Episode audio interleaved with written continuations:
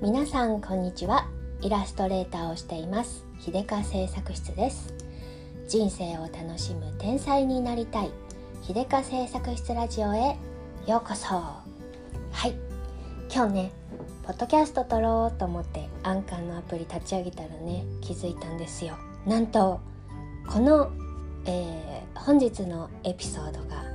50エピソード目になります。はい記念すべき第50回目なんですね。わーいここまでよく頑張りました。ねはい。こんなにね、えー、50回も続けられてら続けてこられたのもあのやっぱりね聞いてくださってる皆さんがいるおかげです。ということでねあのいつも聞いてくださってる、えー、リスナーの方々本当にありがとうございます。これからもよろしくお願いします。はい、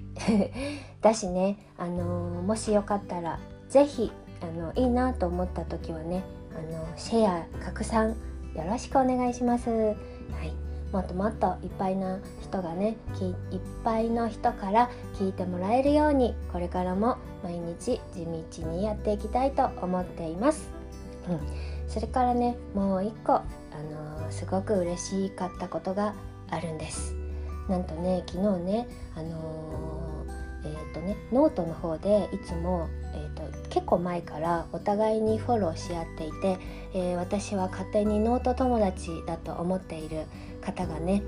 あのなんと秀川製作室の公式 LINE アカウントにねあのお友達登録してくださったんです。めっちゃくちゃ嬉しかったです。はい。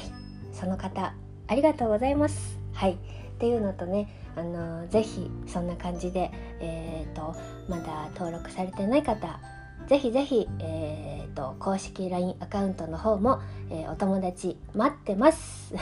ということで宣伝はこのくらいにしておきます。うん ね、今日はねじゃあ、えーと今日の話したいことなんですけれど、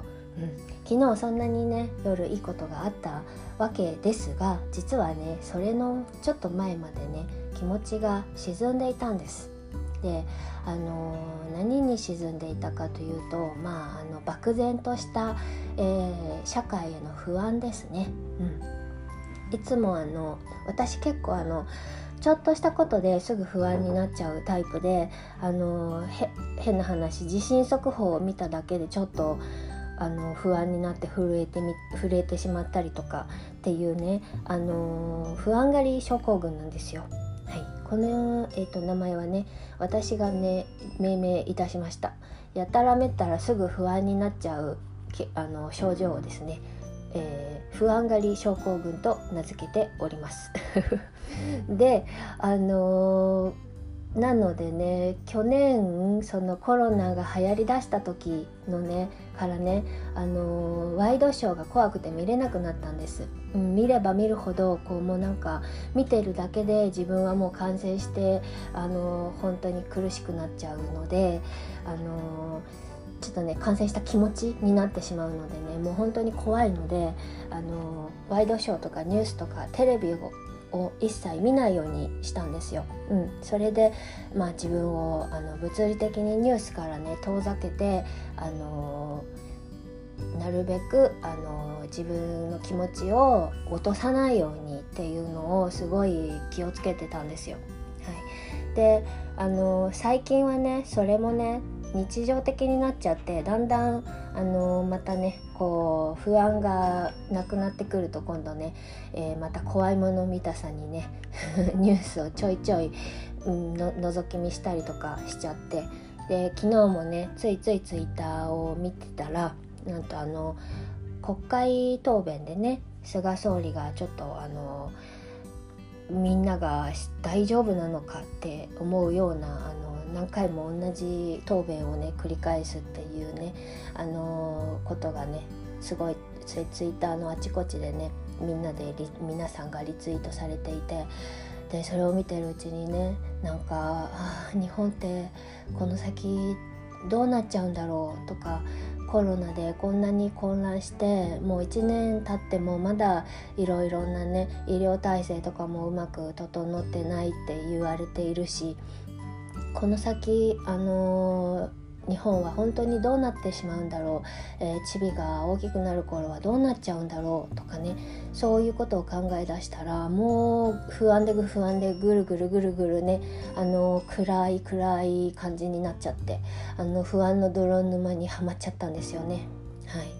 でそんな時にねあの私はですね、えー、自分を救い上げる言葉を持ってるんです実は。はいで今日はその言葉をシェアしたいなと思って、えー、ちょっとお話しします。うん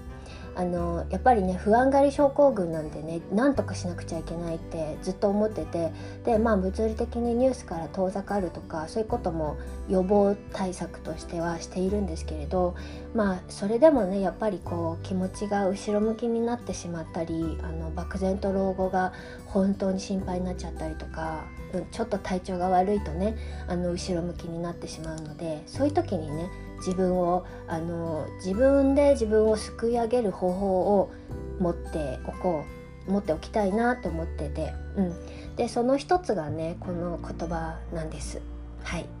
でえーと、これはあの全員にあの刺さる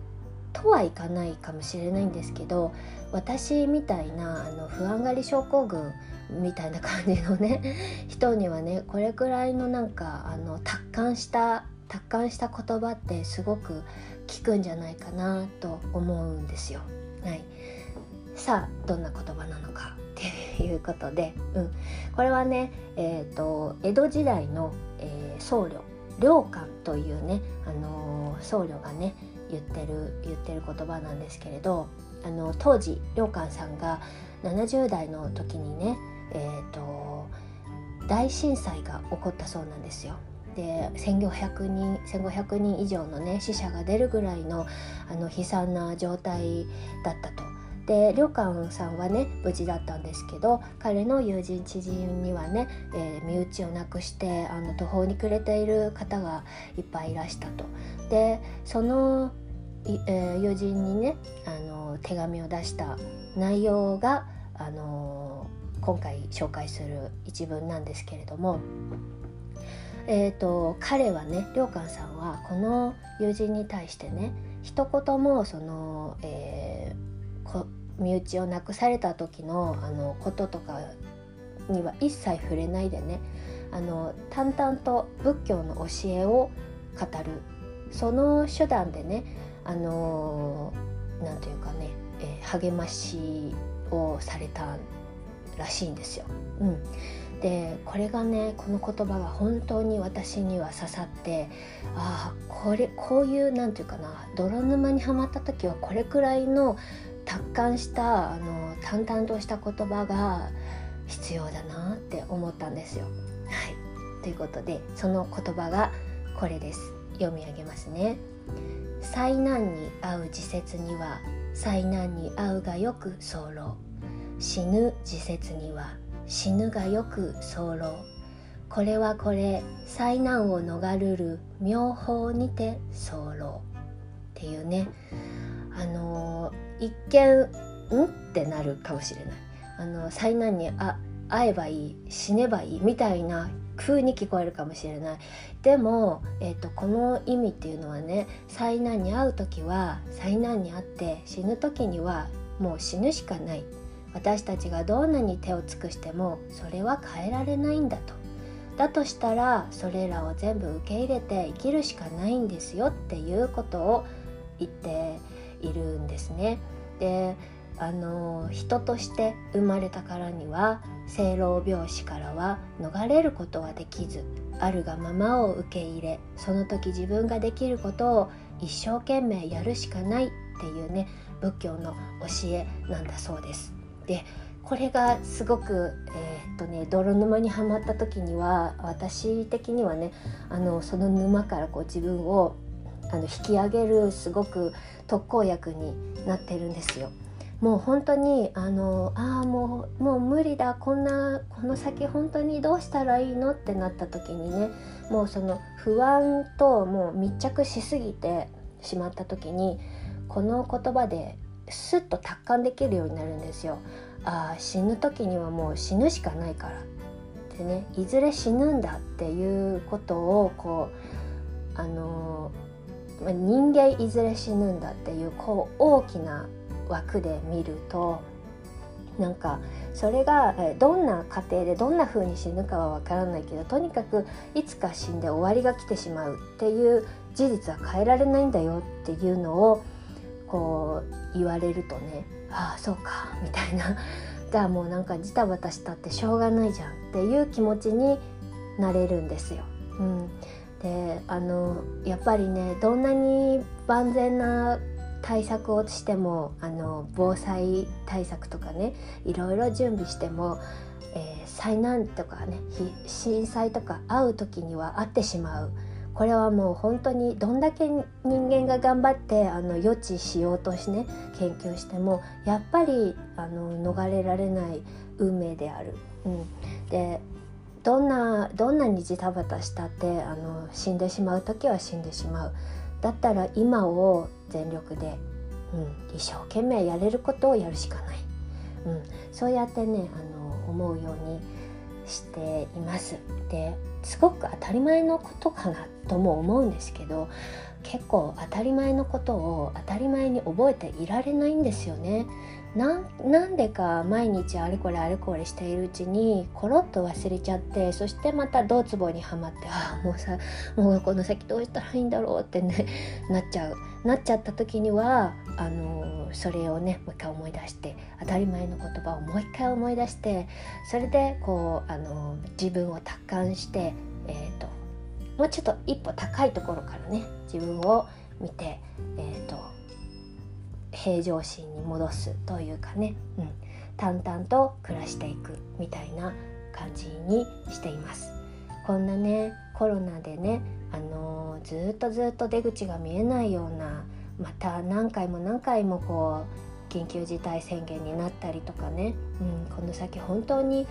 終わりがあるのかどうなのかとかね。そういう不安いっぱいあると思うんですよ。で出口の見えないこの